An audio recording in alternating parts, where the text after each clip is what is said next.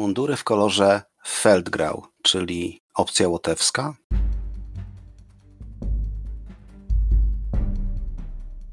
Ryszard Kapuściński powiedział: Wszak istnieje coś takiego jak zarażenie podróżą i jest to rodzaj choroby w gruncie rzeczy nieuleczalnej. Będzie to podcast o podróżach do miejsc niedalekich, o bogatej historii Polski i regionu, o miejscach osiągalnych dla każdego i o moich przemyśleniach w historycznych miejscach. Zapraszam, Marcin.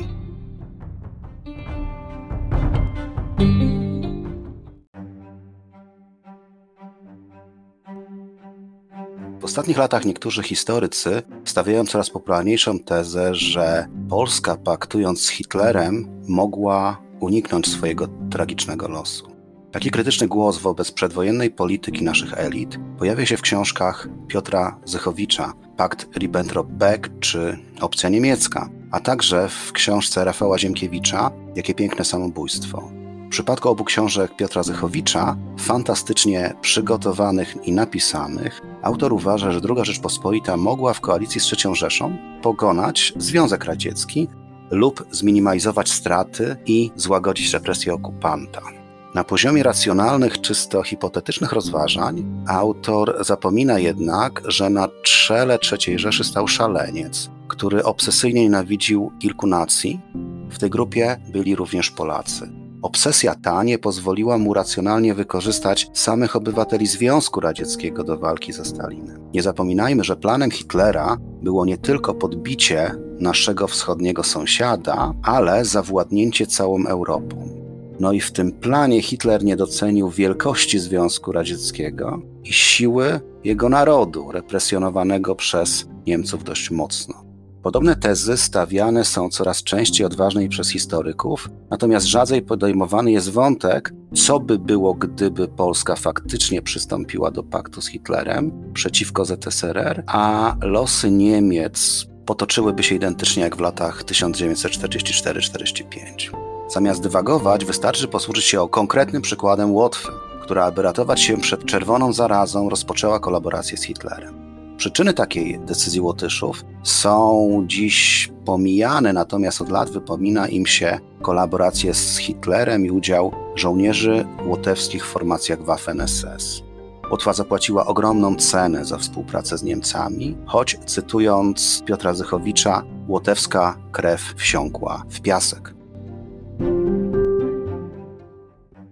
To, że Litwa, Łotwa i Estonia miały stać się częścią Związku Sowieckiego jest bezsprzecznym faktem. Już wczesną jesienią 1939 roku republiki bałtyckie musiały się zgodzić na podpisanie z ZSRR układów o współpracy, według których Armia Czerwona miało prawo do korzystania z baz wojennych w tych krajach. Jednak faktycznym celem władz radzieckich było zaanektowanie republik bałtyckich. W czerwcu 1940 roku Armia Czerwona wkroczyła na tereny Litwy, Łotwy i Estonii, rozpoczynając regularną okupację, w ramach której powołano marionetkowe rządy państw bałtyckich utworzonych przez agentów NKWD i miejscowych komunistów. Zaraz po rozpoczęciu okupacji zarządzono wybory, w których władzę przejęli oczywiście komuniści, którzy to złożyli prośbę, w cudzysłowie prośbę, do Rady Najwyższej ZSRR o przyjęcie państw bałtyckich do państwa radzieckiego. I tak już w sierpniu 1940 roku powitano trzy nowe republiki radzieckie.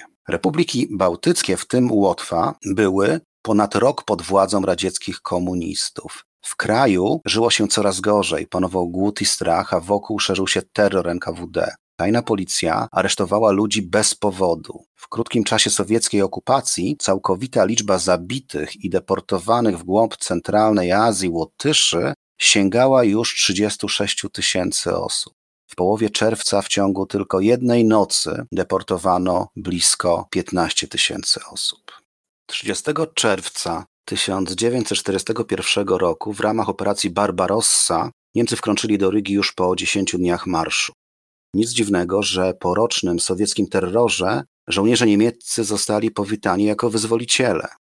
Mintaud z Blosfelds napisał w swoich wspomnieniach pod tytułem Łotewski Ochotnik Legionu SS. Uwieńczyłem ten moment, zapisując na karcie tytułowej mojej książki ozdobnymi literami. 30 czerwca 1941 roku, godzina 20.30. Pierwsi Niemcy w Rydze.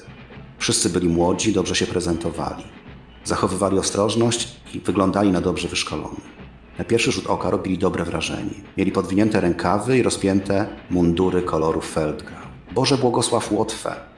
Nasz hymn narodowy dobiegał z głośnika radiowego ustawionego w otwartym oknie wysokiego gmachu. Potem rozległy się słowa o uwolnieniu stolicy od bolszewików przez siły zbrojne Niemiec, zgłuszone przez podniecone głosy aresztowanych. Zaraz otwarto szeroko bramy i mogliśmy odejść. Po wkroczeniu Niemców ukazało się rozporządzenie nawet o obowiązku zwrotu broni pozostawionej przez Sowietów. Było je jeszcze sporo w mieście i w okolicznych lasach, a to świadczyło o panicznej ucieczce armii radzieckiej. W tym czasie Hitler wydał rozkaz powodujący do życia Reichskomisariat Ostland, w którego skład wchodzą Estonia, Łotwa, Litwa i Białoruś. Łotwa staje się jedną z prowincji tego tworu. General Bezirk Przywódcy niemieccy uważali, że Łotwa wraz z Estonią powinny być całkowicie zgermanizowane, czyli wchłonięte przez Rzeszę. Argumentami było to, że do 1918 roku narody te nie posiadały własnego państwa, a silna domieszka aryjskiej krwi pochodząca od niemieckich czy szwedzkich przodków znacznie ten proces ułatwi. Niestety Łotysze nie byli tego świadomi. Widzieli w Niemcach wyzwolicieli, więc chętnych do kolaboracji nie brakowało. Rządy konfidentów NKWD zastąpił powołany w 1942 roku przez hitlerowców marionetkowy samorząd łotewski Landselbstverwaltung, długie słowo niemieckie. Samorząd nie posiadał żadnego statusu narodowego, a dla Niemców znalazł on się dużo niżej w hierarchii niż na przykład kolaboracyjny rząd TISO w Słowacji. Pomimo rozbudzonych nadziei o autonomii i pozornych ruchów tzw. Tak wyzwolicieli, suwerenna Łotwa nie była w planach nazistów. Ich celem było splądrowanie i wyzysk kraju oraz wyciśnięcie z małego bałtyckiego kraju maksimum korzyści ekonomicznych. A w ekonomicznym wymiarze, według historyka Arnoldsa Azilnikisa, straty Łotwy na rzecz III Rzeszy sięgały poziomu 660 milionów ówczesnych dolarów. Motywacją przystąpienia Łotyszy do pseudoadministracji przygotowywanej przez okupacyjny reżim było osiągnięcie krótkoterminowych korzyści dla społeczeństwa oraz minimalizacja ofiar. O tym samym celu mówi książka Zychowicza Opcja niemiecka. Na czele administracji naziści umieścili łotewskiego generała Oskarsa Dankersa, a także m.in. Alfredsa Wladmanisa, byłego członka przedwojennego rządu Łotwy, który został generalnym dyrektorem do spraw sprawiedliwości. Waldmanis znany był ze swoich proniemieckich sympatii, a Dunkers pasował nazistom, bo jego żona była rodowitą Niemką. Używając jakichś porównań z sytuacją polską, Waldmanis przypomina przywołanego w opcji niemieckiej skądinąd równie naiwnego Władysława Studnickiego. Powołanie samorządu oraz współpracę z Niemcami współczesni historycy łotewscy, innymi Inesis Feldmanis, określają jako kolaborację taktyczną. Mówiąc o tej tak zwanej taktycznej kolaboracji, nie sposób nie wspomnieć o czarnej karcie, jaką napisała Łotwie siła pomocnicza zwana Arais Commando. Oficjalna nazwa to Łotewska Pomocnicza Policja Bezpieczeństwa pod komendą Wiktorsa Araisa, Powołano na początku lipca 1941 roku, tuż po wkroczeniu wojsk niemieckich do Rygi, kiedy funkcjonariusze SD rozpoczęli werbunek mieszkańców krajów bałtyckich, mających w imieniu Niemców dokonywać czystek etnicznych. Ponieważ Łotysze jako społeczeństwo reagowali na antyżydowskie prowokacje niemieckie dość obojętnie, postanowiono przygotować specjalne oddziały policji pomocniczej, bazując na uczuciach patriotycznych młodych Łotyszy, a także stosując specjalne zabiegi socjotechniczne, więc w ciągu pierwszych tygodni do policji pomocniczej w Rydze zwerbowano około, 700, e, około 700 osób. Jednym z najbardziej wstrząsających epizodów Holokaustu na Łotwie, w którym brało udział Arais Commando, jest wymordowanie 30 listopada i 8 grudnia 1941 roku około 25 tysięcy osób w Rumbala. ten łotewski oddział policji pomocniczej odegrał również znaczącą rolę w grabieży mienia pożydowskiego.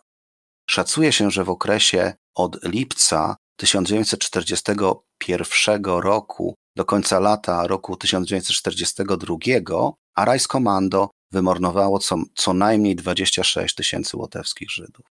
Naoczni świadkowie potwierdzali bestialstwo sił pomocniczych, takie jak gwałty, mordowanie dzieci czy palenie żywcem. W marcu 1942 roku komando urosło w siłę na tyle, że powstały dwie kolejne kompanie, niezwłocznie wysłane na szkolenie do koszarów SD w Firstenberg. Po trzech miesiącach szkolenia pierwsza jednostka wróciła do Rygi i została przydzielona do pilnowania Salaspils i Jampraw Murza. Salaspils, dla tych, którzy nie wiedzą, to Kirchholm. Tam były obozy koncentracyjne założone w celu eksterminacji Żydów zwożonych z głębi Rzeszy i Europy Zachodniej. Hamburski sąd skazał Wiktorsa Araisa na karę dożywocia dopiero w 1975 roku. Umarł w celi niemieckiego więzienia po 13 latach. Natomiast jego zastępca, Herbert Cukurs, zwany także Katem Rygi, ostentacyjnie ukrywał się w Rio de Janeiro pod swoim własnym nazwiskiem i został stuknięty przez Mossad w 1965 roku. Arais Komando nie było jedyną jednostką ekstremiującą Łotyszy pochodzenia żydowskiego. Martin Zwagulans, przedwojenny dziennikarz i aktywista paramilitarnej organizacji za przyzwoleniem Stallekera, zwerbował pod swoją komendę około 300 osób i dokonał 2-3 sierpnia 1941 roku w jego rodzinnej Jaglawie, albo Jegławie po polsku, krwawej czystki na Żydach. Kogo wytypowaliby Niemcy do stworzenia jednostek podobnych do Arais-Kommando w Polsce? Ciekawe. Jeden ze swoich rozdziałów w książce Pakt Ribbentrop-Beck Piotr Zychowicz tytułuje Polowe synagogi na froncie wschodnim, przekonując czytelników, że udział w pakcie z Hitlerem pomógłby uchronić obywateli polskich pochodzenia żydowskiego przed niechybną śmiercią. Hipoteza ma kilka słabych punktów, a biorąc jako przykład historię krajów bałtyckich, widzimy, że straciły one 90% ludności pochodzenia żydowskiego, a więc Łotysze u boku Hitlera nie tylko nie uchroniliby swoich obywateli, ale trzecia Rzesza dokonała czystek etnicznych rękoma łotewskich kolaborantów. Niesprawiedliwością historyczną oczywiście będzie potępiać cały naród za działalność łotewskich renegantów, czy też potępić Łotyszy za kolaborację. Na usprawiedliwienie Łotyszy można przytoczyć wypowiedź amerykańskiego ambasadora w Sztokholmie, Herschela Johnsona, przesłaną do Waszyngtonu w 1943 roku, na której, bazując na danych wywiadu, mówi o okupowanych Łotyszach jako o ludziach dystansujących się od niemieckich zbrodni, jednak jak najbardziej obawiających się powrotu bolszewików.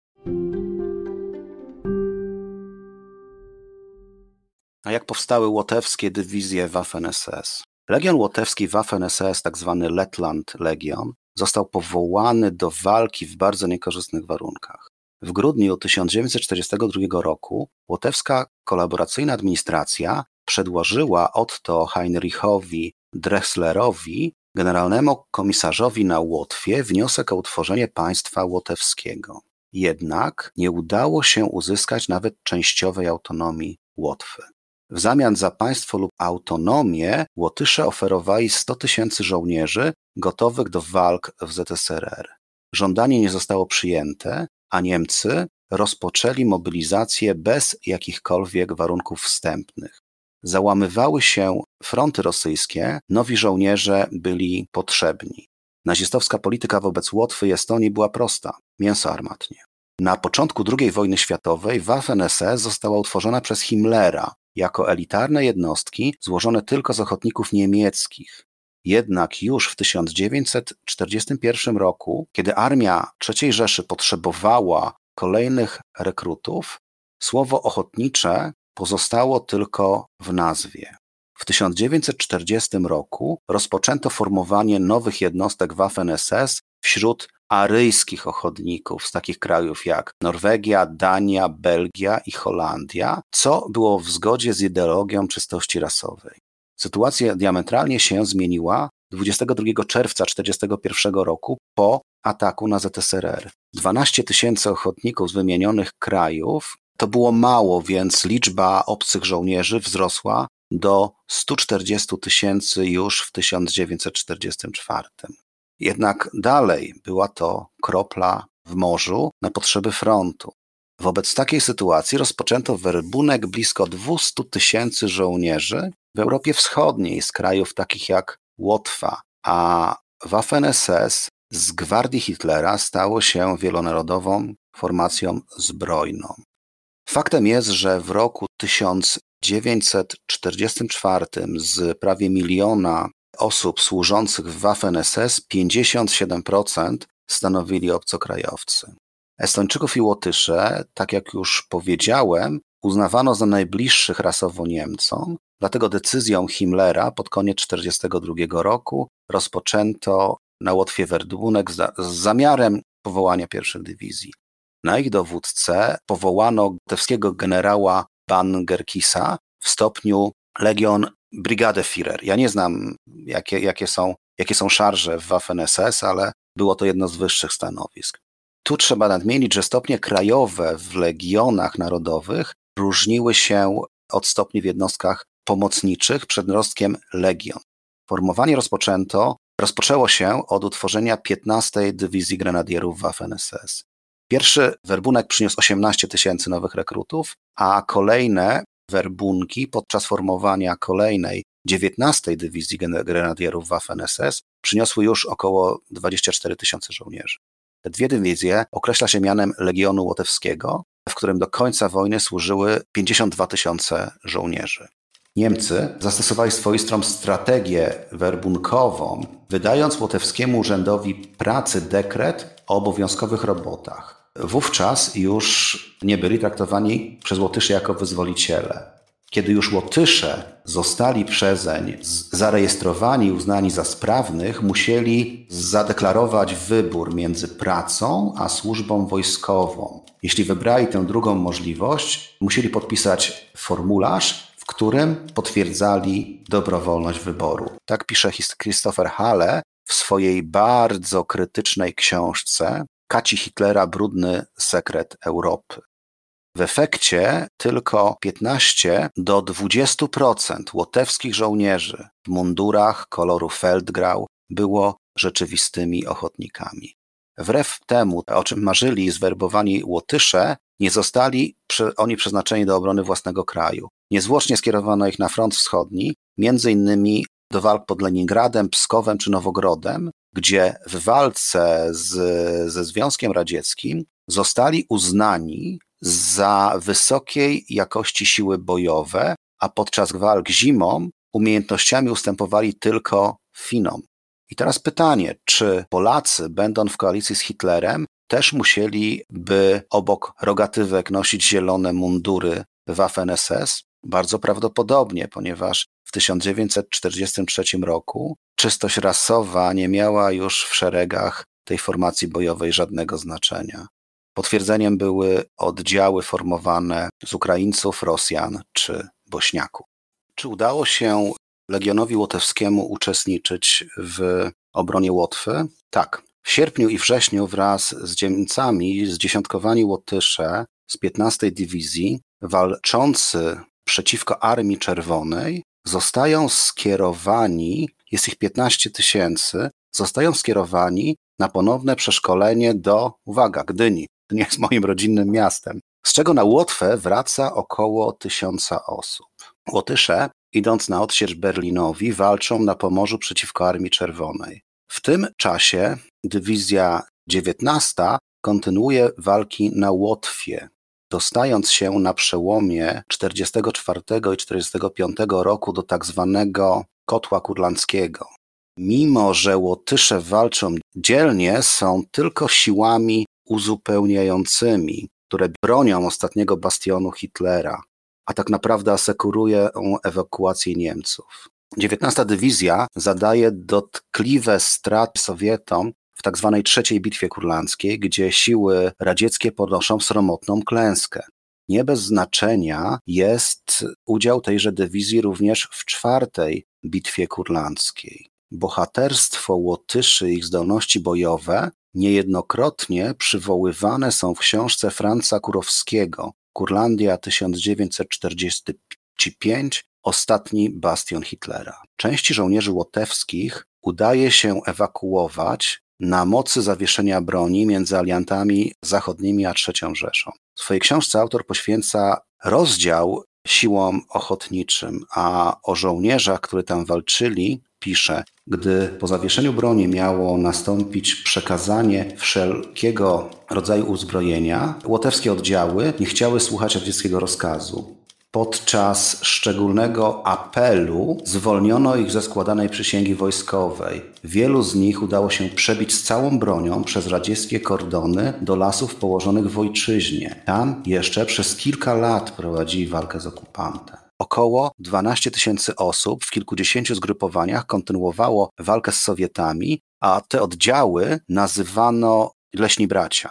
Dane historyczne mówią, że ostatnich partyzantów pochodzących z rozformowanych dywizji łotewskich wojska sowieckie ujęły w 1953 roku.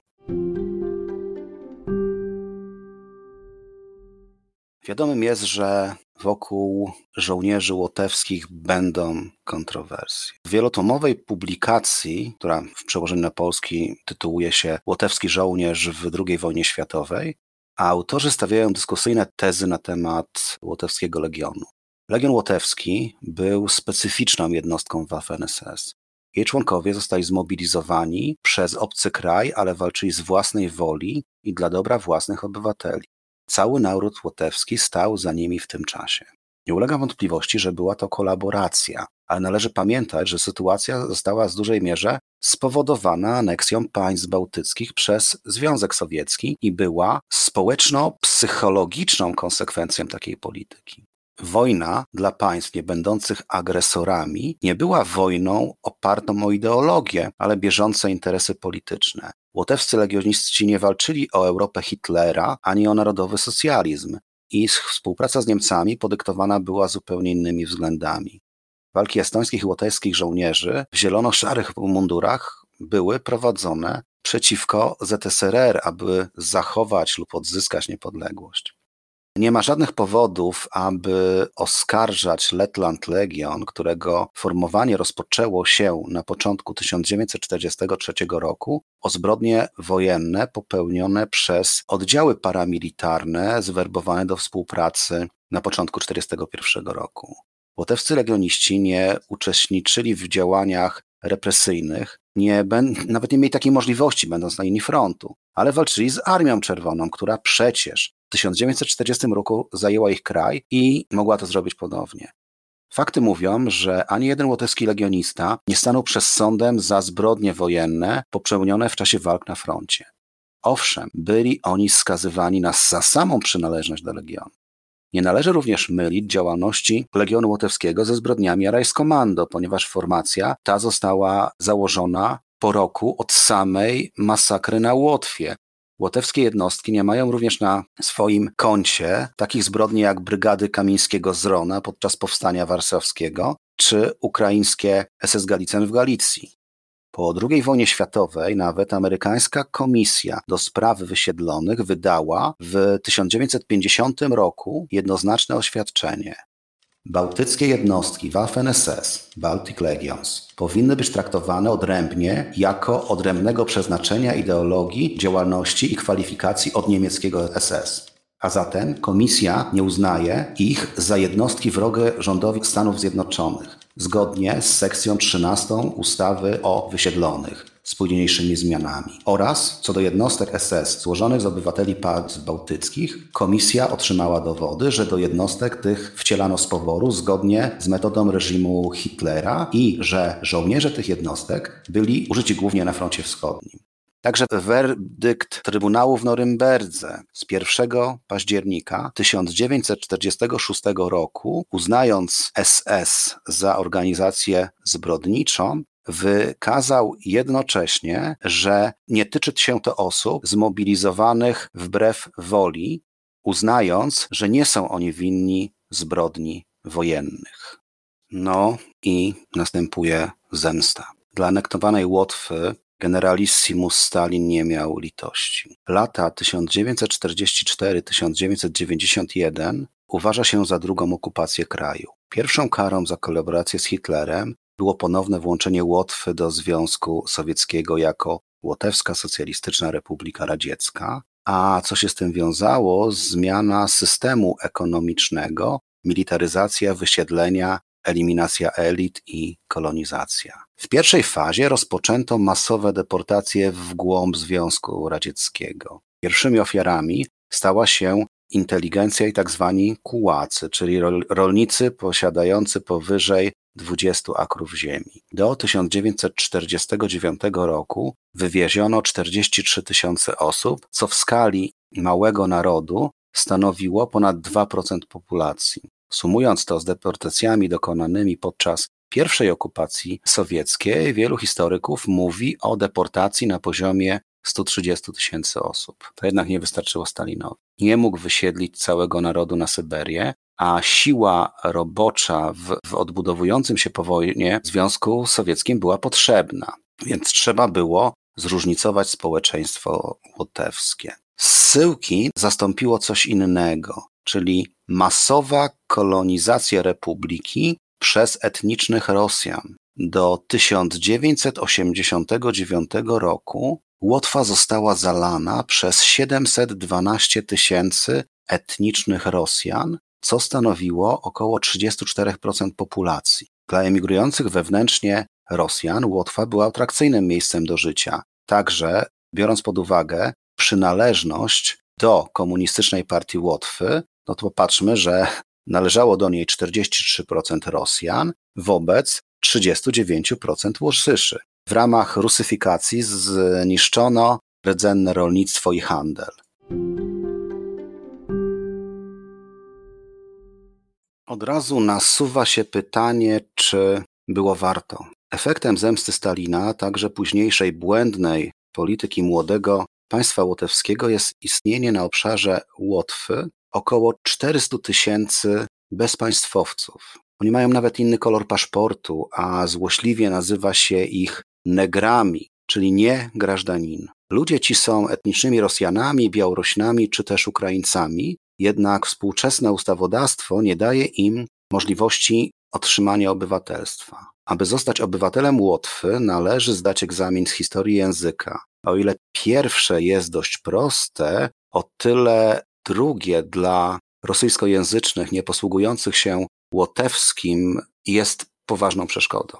Tak więc polityka dawnego ZSRR i błędne decyzje dotyczące obywatelstwa z początków niepodległej Łotwy powodują, że w niektórych regionach, na przykład w Daugawa Pils, mamy w Unii Europejskiej cykającą bombę zegarową, która w obliczu na przykład konfliktu w Ukrainie tyka bardzo głośno, ale podróżując po Łotwie nie sposób nie polubić Łotyszy. Są bardzo otwarci i darzą Polaków dużą sympatią. Jednak rany po okupacji sowieckiej jeszcze się nie zabliźniły do tego stopnia, że za wielki nietakt uważa się próby komunikacji z Łotyszami w języku rosyjskim. Ryga, Widawa czyli Pawa są miastami, w których rany te się zabliźniły i narodowości żyją w symbiozie. Inaczej jest tam, gdzie w miastach jedna nacja dominuje. Historia trzech okupacji jest na Łotwie nadal żywa. Jednakże społeczeństwo zdaje sobie sprawę, że jak pisze Christopher Halle w swojej książce, kolaboracja z Niemcami naraziła Łotyszy bardziej, a nie mniej na kolejną falę sowieckiego terroru. Aprobując werbunek młodych rodaków, samorząd skazał całe pokolenie na pewną śmierć na polu bitwy i na dziesięciolecia prześladowań jako zdrajców. Dzisiaj Łotysze występujący w obronie corocznych uroczystości upamiętnienia Legionu Łotewskiego podkreślają, że ich rodaków wcielono do służby. Nie była ona ochotnicza. Jednocześnie obrońcy regionu twierdzą, iż Łotysze wstępowali do niego, żeby bronić naród przed drugą okupacją sowiecką.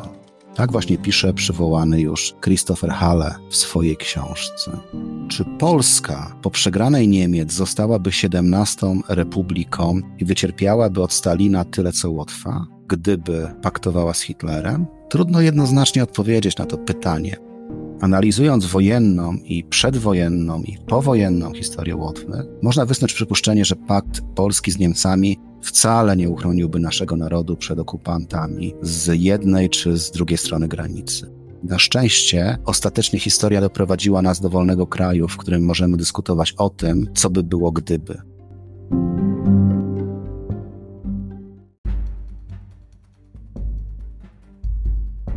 Dziękuję za wysłuchanie dzisiejszego podcastu. Czekam na uwagi o tym odcinku na Facebooku i Instagramie. Możecie także ocenić ten podcast w serwisach Spotify, Apple czy Player FM. Wasze pozytywne oceny ułatwią dotarcie do kolejnych słuchaczy. Możecie także postawić mi wirtualną kawę w serwisie Buy Coffee pod adresem podcast miejsca nieoczywiste. Środki przeznaczam na promocję podcastu w mediach społecznościowych. Jeżeli macie pomysł na odcinek, poproszę o mail na adres domwdawidach.gmail.com.